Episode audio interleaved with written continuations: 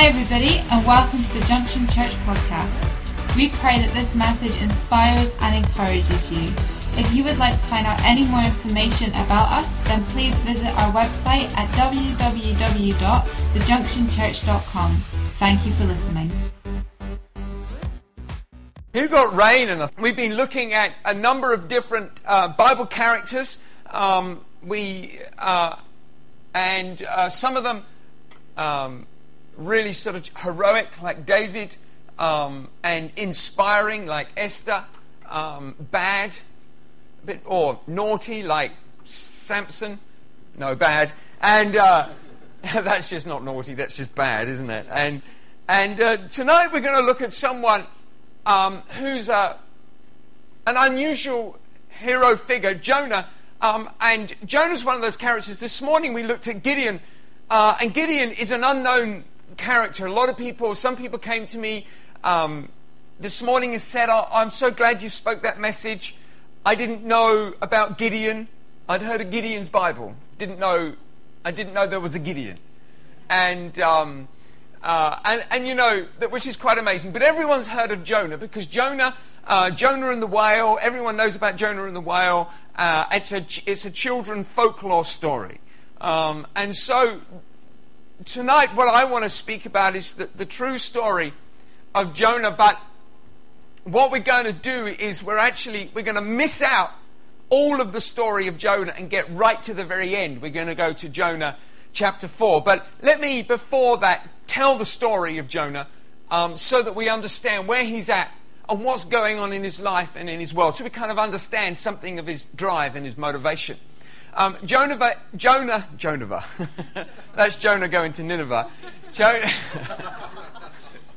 Jonah is a prophet, um, and he is a man of God at a time when the children of Israel have been taken captive by various kings, um, and they, it's a time of transition between during the time of the minor prophets um, in that sort of extended period before um, Christ came. So we've had some of the sort of major prophets, and we have this time uh, of um, sort of existence. And Jonah um, is is ministering during that time, and he's a, he's a man after the heart of God, and and God speaks and says, I, I, want you to go to Nineveh. Now, Nineveh was the biggest city in the world. Um, it, it is said that it took take three days to get across, and they've since discovered that um, that if you if you actually it says in Jonah it's a three day journey across Nineveh, and uh, Nineveh is in fact a three day journey across. They they found that um, if you look at the outer lying sort of areas, uh, it had walls um, in which you could run uh, horse and uh, uh, what was it? Those the chariots. They could run chariots around the tops of the walls. Uh, it was an absolutely magnificent, uh, had a magnificent palace, um, and was a phenomenal city, um, a world-class city, uh, and in its day the largest, the largest in the world. And and so God speaks to Jonah to go to Nineveh, but Jonah doesn't like Nineveh for very obvious reasons. Nineveh represents all of the oppression, the, the control, the manipulation, and the destruction of everything that he holds dear. So, in his mind, Nineveh equals wickedness. Israel, his little world, equals goodness. So he decides that he's going to run away to Tarshish. Uh, and Tarshish That's another way. That's something you want to say when make sure your teeth are glued in. And Tarshish is actually a place that is on the right down the bottom of Spain, it's kind of near sort of Gibraltar area. It's right down the bottom uh, of Spain. So, and Nineveh is now Mosul. So actually, Mosul is kind of the other side of, of uh, the, the river uh, of where Nineveh is. So, uh, so you can't get so Jonah, he gets this message from God that he has to go and preach to the Nineveh and tell them to repent.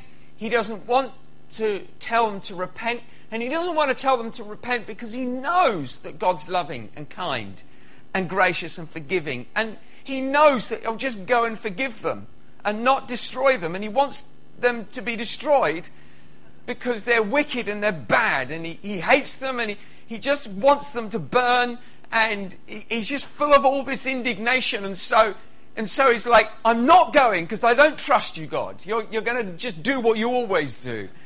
And so he runs away in the opposite direction, and it's a considerable distance um, to the very further western, southwest part of Spain, uh, to the um, Mosul, which is in the northern part uh, of Iraq. That's the um, area run by the Kurds, the Kurdish area of Iraq. And so he runs off to, um, to Tarshish and he's on the boat crossing the Mediterranean.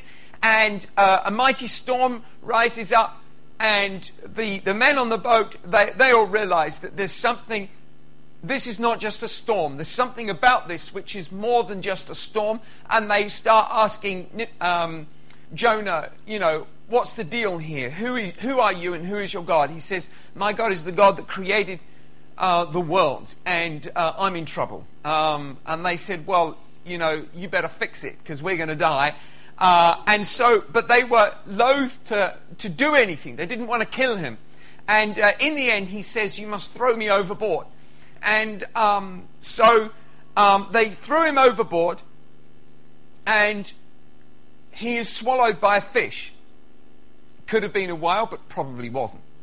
Uh, the Bible says he was swallowed by a fish. And that story in itself is an amazing story of Christ. That when, when Jonah was swallowed, you see, Jesus said, I give you no sign. People come looking for a sign, but I, come, I give you no sign other than the sign of Jonah.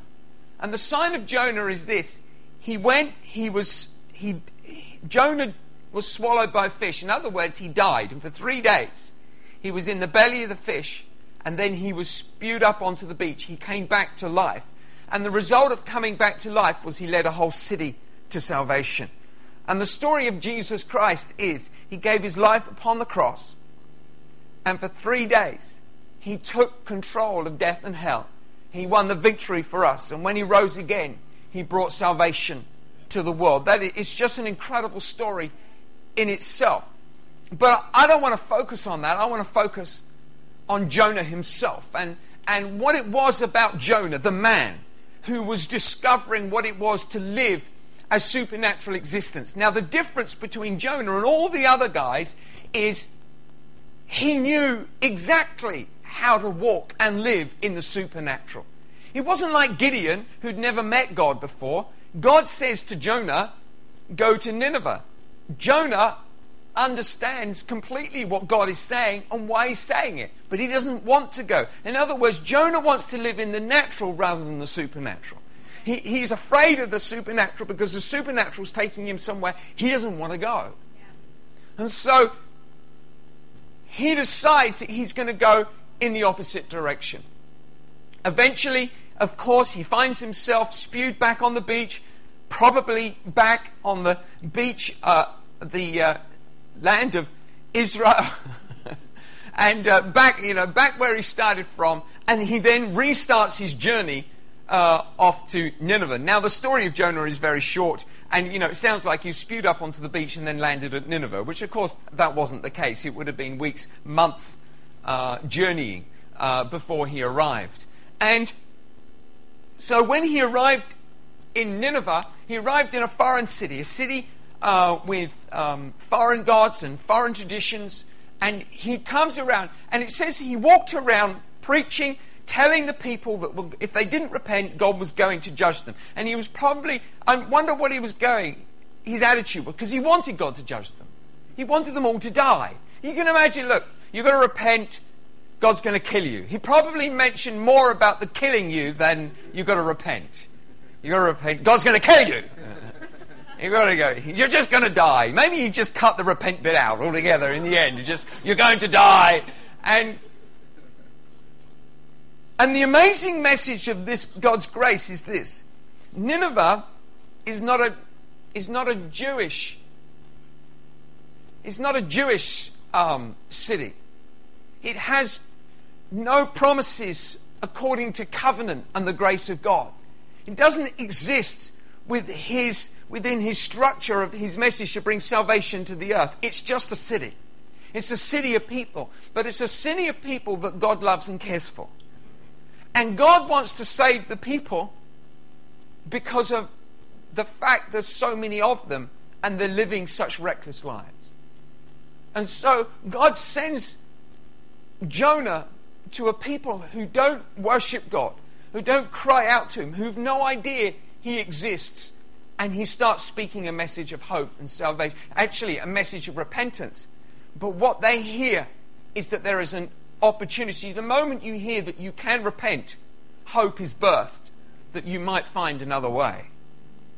If I can repent, then I have opportunity to change my past. You know, one of the key issues of life is that many people want to just not feel bad. But what we've got to feel is repentance. Because repentance is the key to remove what feels bad. And so we live it. We actually live in a world that is obsessed with comfort and feeling good. But Jonah, he was living in a world that was obsessed with killing everyone that he was angry with. And so Jonah is preaching this message, and he, re- and he tells them they've got to, they've got to uh, repent, and then they do. And he's just, even the king repents, and the king puts on sackcloth, and he's walking around crying, crying out to God. And Jonah's just ticked off. So Jonah goes off, and he sits up on a hill, and he looks at the hill, and he's waiting for like that Sodom and Gomorrah moment. He's looking for like, you know, it's, going to sort of hail storms of fire and, and all this stuff is going to be poured out and all this, it's going to just, he's going to roast them and, and none of it, and he could see the city is being blessed and he sits there for a few days. And so we pick it up after that Jonah had in Jonah 4 and we pick it up in verse 1. This Jonah had sat watching this and God had created a plant to grow up and give him shade overnight while in, from the, to protect him from the sun. It's hot in Iraq, right? And so he's sitting there, and God was looking after Jonah while Jonah was praying that God would kill. It's amazing how the grace of God still takes care of you even when your attitude is just wrong. I've discovered that, that God's grace is always there for my life, even when my attitude is wrong. But nevertheless, God is still in the midst of His grace. It's not just grace, it's grace with purpose. And so Jonah is experiencing, he creates this big plant, it covers him, and then the plant is eaten and died. And now Jonah is even more ticked off, because now not only is the city living, but he hasn't got any shade. And so it says here in Jonah 4, verse 1, it says, it, But it displeased Jonah exceedingly, and he became angry. So we prayed to the Lord. He says, Ah, Lord, was not this what I said when I was still in my country? Therefore I fled previously to Tarshish, for I know that you are a gracious and merciful God, slow to anger and abundant in loving kindness. You can tell he's really spitting those words out. one who relents from doing harm. Now, therefore, Lord, please take my life, for it's better for me to die than to live. Have you ever, in all the Bible, met a man who so doesn't get what it is to be a servant of God and to live in his purposes? Someone who so can hear God, so understands what God is doing and saying, so has such revelation. He can tell God who God is. He's not like he doesn't even know, but he still doesn't get it because his attitude is wrong. And you know, the, one of the greatest aspects of our life as we pursue a faith in God, I want you to know it doesn't matter what revelation you've got. It doesn't matter how clever you are. If your attitude is wrong, you will always be robbed of your eternal purposes. And here we have this man sitting on a hill, waiting for a city to be roasted. And he just can't he just can't deal with the fact that not only not he is so angry that God didn't kill him, he's now angry that a plant died. Do you know what I've discovered about people who are angry? Once someone gets ticked, everything ticks them. Have you discovered that when you're angry, everything annoys you? You can be, you can just be, you can be angry, and then you can have a, you can walk through your kitchen. There's a cup in the wrong place. Why is the cup in the wrong place? People always put it there. It's meant to be over there. It's over here. What are they doing? The world is falling apart. God, I want to die. It's incredible how a bad attitude would take you into an incredibly unreasonable place. It's like suddenly, just because he didn't get his own way, he now has to die. It's like it's the end of the world. And it's the end of the world because a tree died. because a tree died, he wants to die. It's a terrible, terrible day for Jonah. But Jonah, he had an attitude, and his attitude was actually called entitlement. Entitlement. You might wonder what, really? Because, see, Jonah felt entitled to be angry because he knew he worshipped the true God, the loving, gracious, slow to anger, the one who wishes not to do people harm but to bring blessing and comfort into people's life. He knew the God that he served. He knew that he was a part of a people who had been chosen to preciously carry and protect that message through the generations that a savior from that, from that family may be raised up. He knew that he was part of that. And that a people, a mighty people, clumsy and, and cruel, and, and powerful and strong and, and, just, and just selfish in every way would rise up. They've risen up. The biggest city in the world had risen up and taken control of an entire area and crushed. And he was angry. He felt entitled. After all, he felt that he had rights that he never had because he saw himself in his true spiritual place, but he misplaced his attitude within it. You see, it is quite possible for you to see who you are in Christ, but your attitude will misplace you. And he felt entitled. You know what? Entitlement is what runs through all of our lives. It's one of the greatest diseases within the house. Entitlement comes in. Entitled, entitled in the traditional churches, yeah, that's my seat.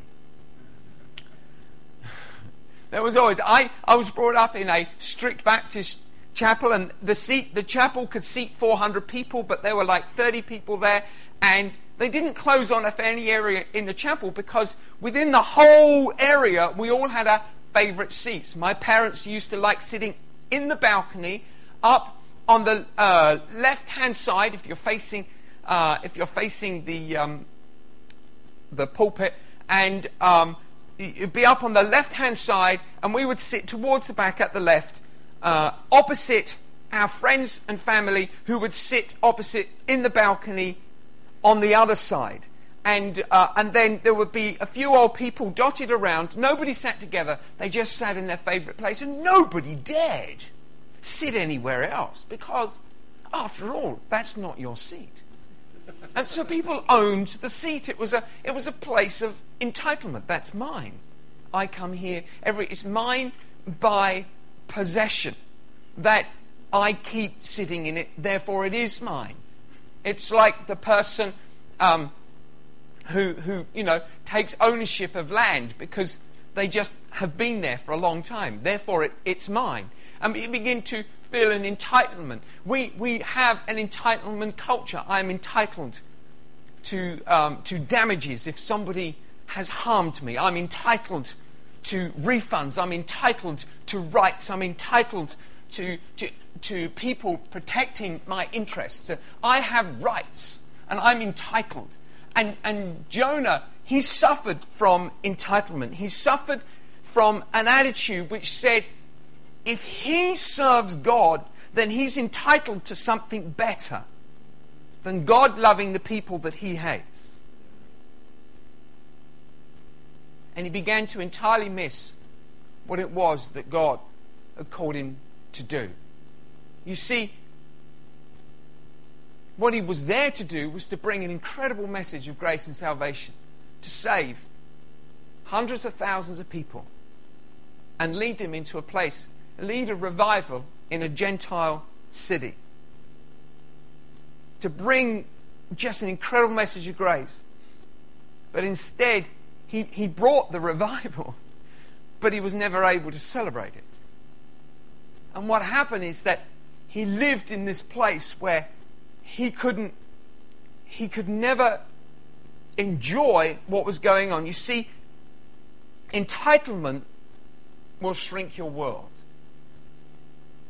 He only saw the people he didn't love. God sees all the people and he loves them all.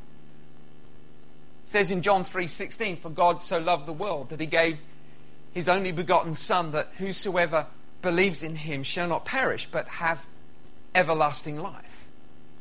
The incredible fact is that for God so loved the world, he didn't so love a people, he didn't so love a race, he didn't so love a group of people. One of the greatest errors that came into the United Kingdom, Britain had the, the biggest empire um, in the world, owned at one point one third of the entire world was under British rule at the height of its empire.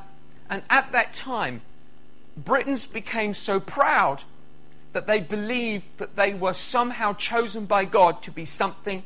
Maybe they were the missing tribe of Israel. There was, a, there was actually a, a cult group that believed that Britons were the missing tribe of Israel. And uh, there, was a, there are still people today who are part of that kind of weird religious group. And people believed that, that Britain somehow had a special standing in God's grace above all other nations. And then, and now Britain's going, oh, what happened to the empire? yeah, well, you, you screwed it up. you, you missed the point for what it was there for, which is to bring a message of salvation because Britain was one of the greatest mission sending nations on the planet. That's why it was there, to get the gospel into the world. That's why that's the only reason why it was there. It wasn't there to give Britain a name. It was there to quicken the spread of the gospel.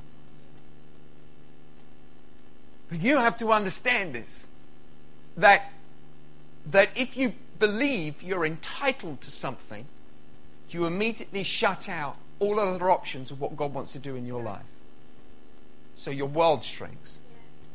The moment someone starts claiming, claiming a right, a right to feel angry, a right.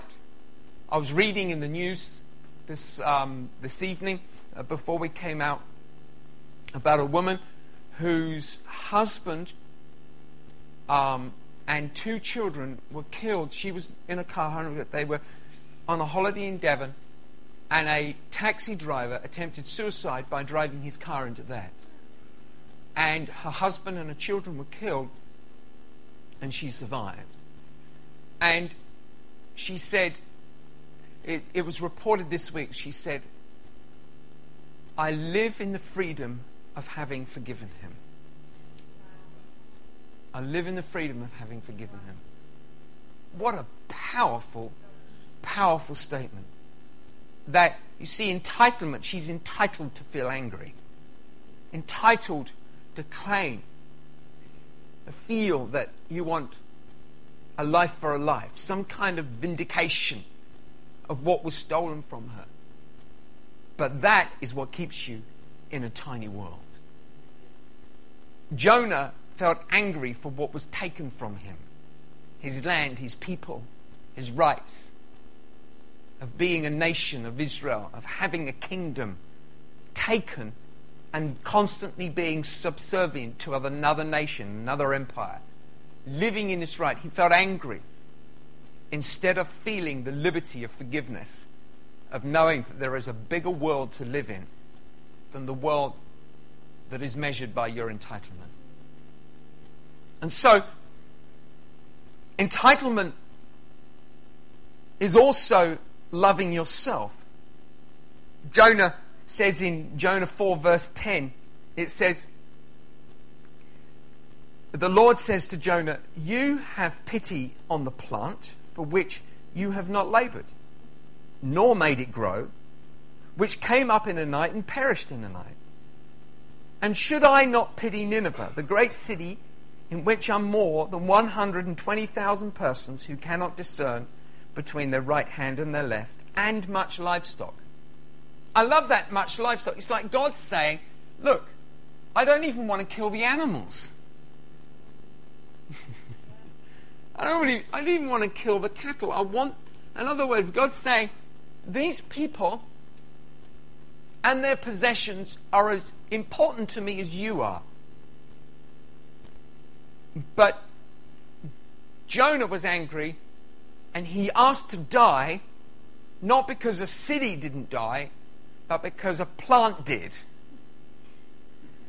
Because a plant did die, a plant that gave him comfort, something that, that, something that had been provided for him.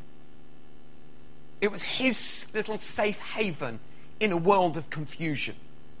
I want to tell you something that I've noticed as Christians that when we, when we are at a time of unsure of what's going on, we withdraw to our safe place. And we get into our little safe place. You see, you see, God allows us to have a safe place, and God is provoking Jonah. He's provoking him by giving him a safe place and then destroying it. He's trying to see how angry he can make him. He's just like you get a, a person who's angry and then you, you niggle them. You, you, I remember doing that as a kid with my brothers. They're angry, so it just takes a little bit, little bit more of a push before they just explode. And you get this magnificent firework display uh, of language and screaming and shouting. And then you, you spend the rest of the day running away. And God is provoking Jonah because he wants to expose that all he thinks about is himself. Because he cares, actually, he cares not for a plant. He cares not for um, any of those things. He cares that he feels okay. And the greatest deception you have in your life when you are feeling self pity, you're feeling anguish because of whatever's going on in your world that you don't like. And this is the reality. You feel entitled to feel sorry for yourself when God says, I feel sorry for the people who can't tell the difference between their right hand the, and their left. Or what it really means is they can't tell the difference, literally, between what is right and what is wrong, what is good and what is bad. They've got no concept. I remember many years ago we were doing an outreach when the tall ships came to Aberdeen. Who remembers that? We did the tall ships in Aberdeen, and we um, we were we were there on the streets and we were doing all this dance and uh, we're doing all these dance tracks and, and the kids were there. We had a big um, youth band had come up um, to, to worship with us and it was just a fantastic time. And uh, we were there and we were handing out leaflets and we were, uh, um, we were just having this amazing time. And this, this, this family walked past and this mum walked past and these kids, they wanted to stop and watch. And the mum said, she said, she grabbed the kids, no, you can't watch that, they're evil. no one's ever called me evil before. I mean, there are, there are obviously you know, people who may not understand faith, but but evil's quite that's that's a that's quite a line, isn't it, to draw? Are these people are bad, they're evil, they're they're sort of pernicious, they're they're up to no good, they're they're, they're trying to do something and it's something that get into your brain, and so they drag their little kids, and I'm thinking, what is that kid gonna think? How would he now perceive what evil is?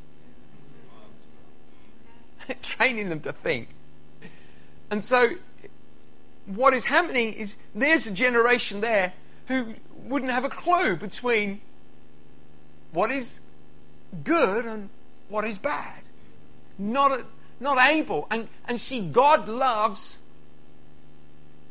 the nations of the world, He loves the people within this world for us to understand that He will take us beyond our comfort zone that we might just lead someone to Him. That's why we're here. We've got message within our heart. We've got hope within our heart. It says in Psalm 31 that our spirit is a lamp of the Lord. That your spirit is a lamp of the Lord. That's an incredible truth. That God's truth shines through your spirit. We were here to give somebody else hope and not feel sorry for ourselves or claim the right to feel sorry for ourselves. Let me just finish with this tonight, shall we?